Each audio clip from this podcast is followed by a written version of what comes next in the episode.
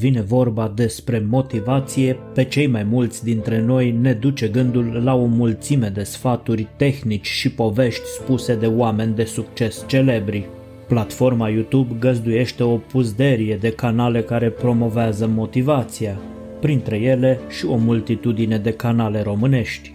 Unele sunt voci, altele ecouri, iar altele copii fidele ale canalelor străine. Oricum ar fi, prea puține voci lasă impresia că știu despre ce este vorba în ecuația asta care implică procesul motivațional.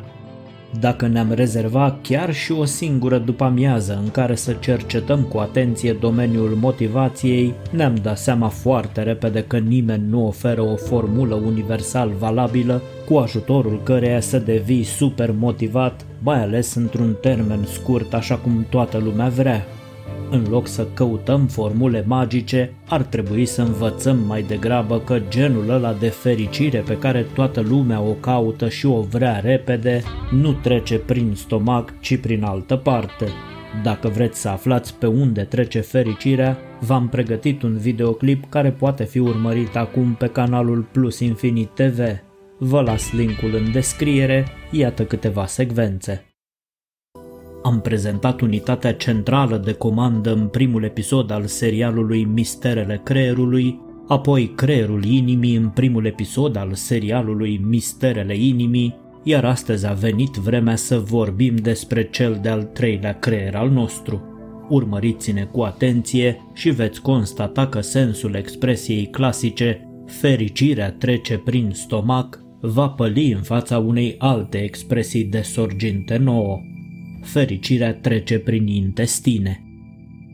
Și dacă prima expresie este doar un soi de metaforă care face trimitere la modul greșit în care definesc unii oameni fericirea, cea de-a doua expresie este adevărată la propriu. Astăzi vom explica de ce fericirea chiar trece prin intestine și vom prezenta un exercițiu de comunicare prin cromoterapie meditațională cu cel de-al treilea creier al nostru, despre care oamenii de știință află din ce în ce mai multe lucruri noi.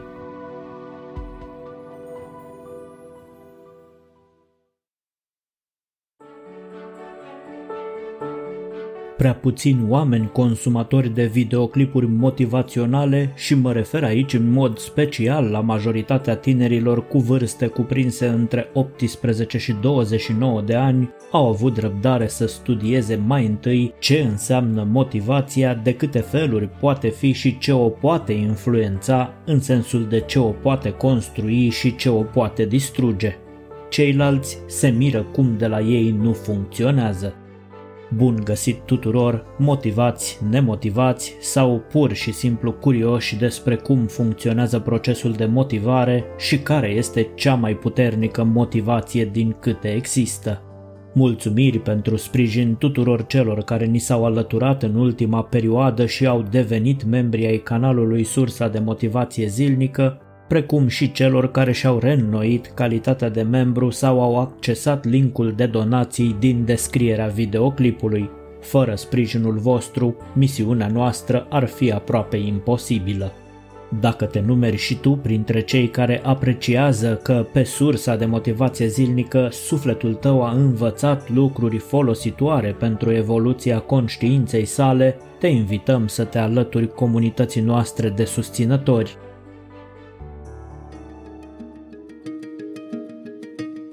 mesajele motivaționale, așa zisele formule magice transmise de oamenii de succes celebri, nu fac altceva decât să aibă impact în planul audienței pe termen scurt, după care ne trece. Doar o înțelegere profundă a procesului motivațional poate să ajute la construirea propriilor tehnici de motivare pe care să le aplicăm cu succes asupra noastră. Încă o dată, nu există formulă magică pentru motivație și succes, așa cum nu există nici rugăciune universal valabilă. Am adus vorba pentru că așa cum există consumatori de mesaje motivaționale, există și mulți consumatori de rugăciuni rostite de oameni celebri și sfinți. Și rugăciunile, din păcate, sunt considerate tot un fel de formule magice de către oamenii care nu iau în calcul că ființa lor nu se regăsește în economia rugăciunilor respective și că ei doar repetă vorbe copiate, neînsoțite de emoțiile, de amprenta energetică a celui ce le rostește. Îmi pare rău dacă dezamăgesc pe cineva, dar nici rugăciunile, nici clipurile motivaționale nu sunt formule de tip hocus-pocus. Pentru cei ce vor să afle mai multe despre psihologia credinței, recomand podcastul nostru Secretele rugăciunilor care primesc răspuns. Găsiți și acest link mai jos în descriere. Să lăsăm însă rugăciunile puțin deoparte și să continuăm cu motivațiile, tema noastră de astăzi. Haideți să clarificăm ce este și cum funcționează motivația. Înțelegem de obicei conceptul motivării prin intermediul acțiunilor sau non-acțiunilor, însă lucrurile sunt mult mai complexe. Dorința este motorul vieții, dar nu este suficient să spunem că oamenii fie doresc ceva, fie nu, atunci când este vorba despre a acționa. Chiar și simpla acțiune de a bea apă este mai complexă decât pare dacă ne gândim la toate procesele desfășurate de sistemul nervos până când ajungem noi să ridicăm paharul și să bem apa. Motivația nu este drumul de la punctul A la punctul B, ci procesul care include forțele biologice, emoționale, sociale și cognitive ce activează comportamentul și dă naștere acțiunii. În termeni uzuali, motivația este cea care ne explică de ce o persoană acționează într-un fel anume, însă motivația nu se referă doar la acei factori care stimulează acțiunea. Motivația include și factorii care ne direcționează și ne mențin acțiunile în vederea obținerii unor beneficii neobservabile la timpul prezent. Acești factori sunt cei care ne pun de fapt cele mai mari piedici când vrem să înțelegem de ce este greu să acționăm, de ce ne lipsește motivația pentru a obține ceva în viitor, fie el apropiat sau îndepărtat. Psihologii au propus diferite teorii ale motivației, cea mai familiară dintre ele fiind bazată pe piramida de nevoi a psihologului american Abraham Maslow. Nimeni nu a reușit însă până acum să ajungă la o teorie care ar putea explica cu desăvârșire ființa umană în afara circumstanțelor sale – Poate acest lucru nici nu este posibil din punct de vedere psihologic, știind cât de mult suntem influențați de mediul în care creștem și trăim. Însă, dacă avem informațiile corecte și complete despre procesul motivațional, putem afla ce este cel mai indicat pentru noi la un moment dat ca să ne poziționăm în viață pe cea mai bună cale. Câștigătorii vor fi cei care înțeleg procesul de motivare și nu uită că mai au la îndemână și câteva arme secrete, darurile divine ascunse în ei, cum ar fi forța imaginației și intuiția. Ceea ce nu ne poate indica mintea rațională prin procesele sale de gândire analitică, ne poate șopti sufletul prin glasul intuiției iar șoaptele intuiției le putem auzi dacă nu sunt acoperite de gălăgia minții noastre, dacă în mintea noastră este liniște. Celor care vor să afle detalii despre evoluția sufletului în plan material, le recomand serialul nostru Misterele Sufletului să explicăm care va să zică și din punct de vedere psihologic și din punct de vedere spiritual ce este și cum stă treaba cu procesul motivațional și să vedem care este cea mai puternică în sensul de cea mai eficientă metodă de motivare. Psihologic vorbind, după originea ei, motivația poate fi extrinsecă sau intrinsecă. Mai precis, putem fi motivați să acționăm fie de factori externi, precum premiile, banii, lauda și admirația, fie de factori interni, precum satisfacția de a rezolva o problemă sau de a câștiga un joc. Orice om care a avut vreodată un scop și-a dat foarte repede seama că doar dorința de a-l împlini nu este suficientă. Cu toții ne dorim lucruri, dar ne dorim mai mult în sensul că ne-ar plăcea să ne pice din cer sau să se materializeze fără implicarea noastră. Noi doar să rostim formula magică și gata. Ei bine, nu așa stau lucrurile. Un scop este stabilit prin dorință, dar poate fi atins numai prin perseverență. Acesta este tot misterul cărților de dezvoltare personală sau self-help. Deși sunt pline de sfaturi, puține subliniază faptul că fără implicare în acțiuni inspirate și perseverență, poți avea toată înțelepciunea dintr-o bibliotecă și nu-ți vei atinge scopul. Dacă problema voastră este că simțiți că nu aveți suficientă motivație, însă stați foarte bine cu perseverența, este posibil ca scopul pe care vi l-ați stabilit să aibă nevoie de anumite modificări. Absența motivației poate fi de cele mai multe ori generată de faptul că sufletul vostru nu rezonează cu scopul pe care și l-a propus mintea voastră sau corpul vostru.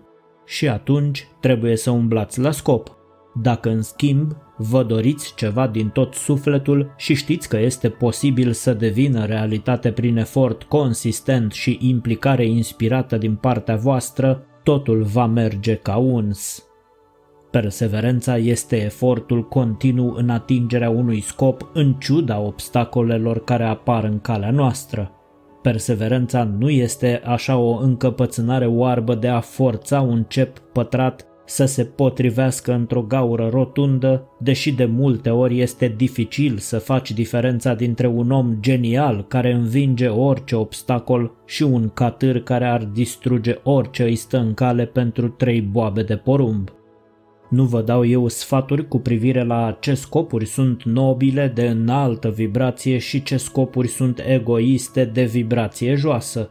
Pentru asta aveți fiecare o conștiință călăuzitoare. Vă pot ajuta în schimb cu perseverența. Chiar și cei mai puternici dintre noi trec prin perioade de cumpănă în care își pun întrebări care le slăbesc perseverența. Dar de ce să fac asta? Oricum nu sunt apreciat, pentru asta este prea târziu și așa mai departe. Dacă acestea sunt tipurile de gânduri care încearcă să vă domine, atunci sfatul meu este să fiți mai blânzi cu voi înșivă. Este clar că în acest punct aveți nevoie de o reafirmare, de o trezire a propriilor puteri ascunse în adâncul ființei voastre. Două lucruri aveți de făcut. 1 reevaluați experiența acumulată de pe urma tuturor încercărilor prin care ați trecut până acum, identificați-i sursa de putere și convertiți-o în convingerea că doar perseverența este cea care vă va pune pe picioare. Și 2. Fiți isteți și apelați la cea mai puternică motivație din câte există. Autorecompensați-vă trupul, mintea și sufletul pentru fiecare pas pe care îl veți face pe calea înțelegerii și punerii în practică a unui proces motivațional sănătos și eficient. Despre primul lucru vorbim mai tot timpul în podcasturile și videoclipurile noastre, marea călătorie interioară, detoxifierea și iluminarea minții, trezirea spirituală, intuiția, forța imaginației, vizualizarea creativă și multe alte teme să vedem și de ce este importantă autorecompensarea în tot acest proces de dezvoltare personală, de trezire a noastră.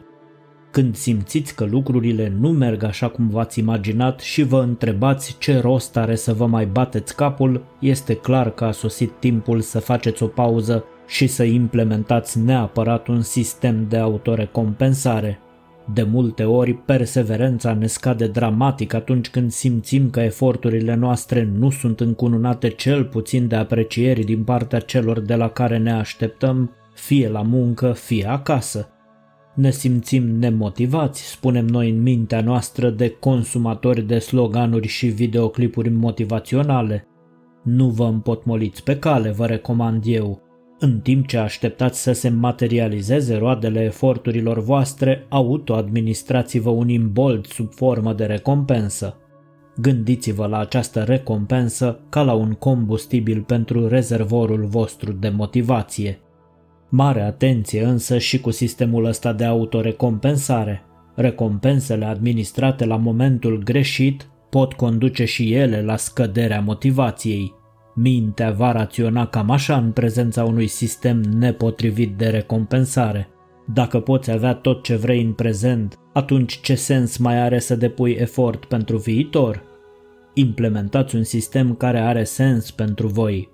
Important este să distingeți între plăcerile momentului, adică recompensele, și adevăratele plăceri, adică scopurile atinse, și să înțelegeți că oricât de dulce ar fi acele recompense ale momentului, nu vor înlocui niciodată satisfacția unui viitor pe care îl construiți puțin câte puțin. Autorecompensa are complexitățile ei. Nu este un gest lipsit de simbolism și importanță și nu poate fi administrat oricând și în orice circunstanțe. Atunci când lucrezi la un proiect personal și întâmpini un obstacol, este datoria ta să epuizezi cât mai multe căi de rezolvare a problemei înainte să iei o pauză și să te deconectezi. În același fel, când vine vorba despre un scop mai abstract pe termen lung, înainte să apelezi la o recompensă care să-ți învigoreze motivația, trebuie să fi parcurs un șir întreg de acțiuni prin care să confrunți obstacolul. Proporțiile recompensei sunt și ele importante. Ideal, recompensa pentru perseverență trebuie să corespundă nivelului de efort depus. Mai ușor de spus decât de făcut, mai ales când este vorba de un efort abstract. Dacă scopul nostru este să atingem un echilibru fizic ideal, iar efortul presupune activitate sportivă întreținută pe o perioadă determinată, atunci recompensa poate fi cuantificată prin indulgențe de ordin material, precum servirea unui desert mai puțin sănătos. Dacă în schimb scopul nostru este să atingem un nivel superior în carieră, iar asta presupune un efort întreținut pe o perioadă nedeterminată, atunci poate fi mai dificil să decidem ce poate fi o recompensă și ce poate fi o indulgență fără sens sau chiar una dăunătoare. Dezvoltarea unui program de autorecompensare necesită timp și o bună cunoaștere de sine. Ca să-ți poți administra cea mai eficientă motivație, trebuie să știi ce te motivează, ce te intrigă, ce dorește corpul, ce-ți dorește mintea, dar mai ales ce-ți dorește sufletul. Sufletul, partea nemuritoare a ființei noastre. Să vedem cum stă treaba dacă privim lucrurile din perspectiva spirituală a motivației. Eu consider că a explica din perspectivă spirituală ce este motivația are mai mult sens decât a o explica din perspectivă psihologică. Sunt convins că îmi veți da dreptate după ce veți asculta argumentele. Suntem minte, trup și suflet. Atunci când dorințele noastre nu sunt pe deplin conforme și cu mintea, și cu corpul, și cu sufletul nostru, ne vom simți nemotivați. Când dorințele pe care le dezvoltăm vor rezona cu trinitatea trup, minte, suflet, chiar și universul va pune umărul la treabă pentru ca noi să ne bucurăm de împlinirea dorințelor noastre. Dorințele minții și corpului sunt adesea considerate, în mod greșit evident, ca fiind dorințele sufletului. De ce așa? Pentru că oamenii se identifică nu cu sufletul, ci cu mintea și corpul. Vor înțelege însă cândva că noi nu avem suflete, ci noi suntem suflete. Nu vom cunoaște niciodată dorințele sufletului, nu vom fi niciodată cu adevărat motivați dacă nu ne vom redescoperi pe noi înșine ca fiind suflete. Atunci când vom putea auzi șoaptele sufletului, acea voce a intuiției care ne va călăuzi în atingerea obiectivelor noastre, nimic nu ne va mai sta în cale pentru că vom ști în ce acțiuni inspirate să ne implicăm pentru a ne atinge scopurile. Nu va trebui decât să ne alegem obiectivele cu grijă, să fie de înaltă vibrație, adică nu numai destinate binelui individual, ci și binelui general. Când vom învăța să stăm de vorbă cu sufletul nostru, activându-i conștiința, ne vom simți în permanență motivați în tot ceea ce vom întreprinde.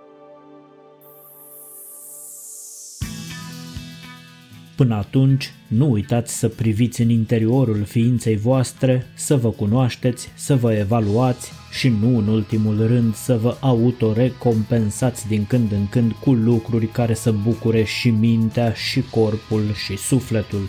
Nu de alta, ci ca să fiți tot timpul motivați, după cum ar spune unii, ca să vă împrieteniți cu timpul până la marea bucurie, aș spune eu. Pe curând, alese binecuvântări, înțelepciune, energie pozitivă și spor în tot ceea ce veți întreprinde.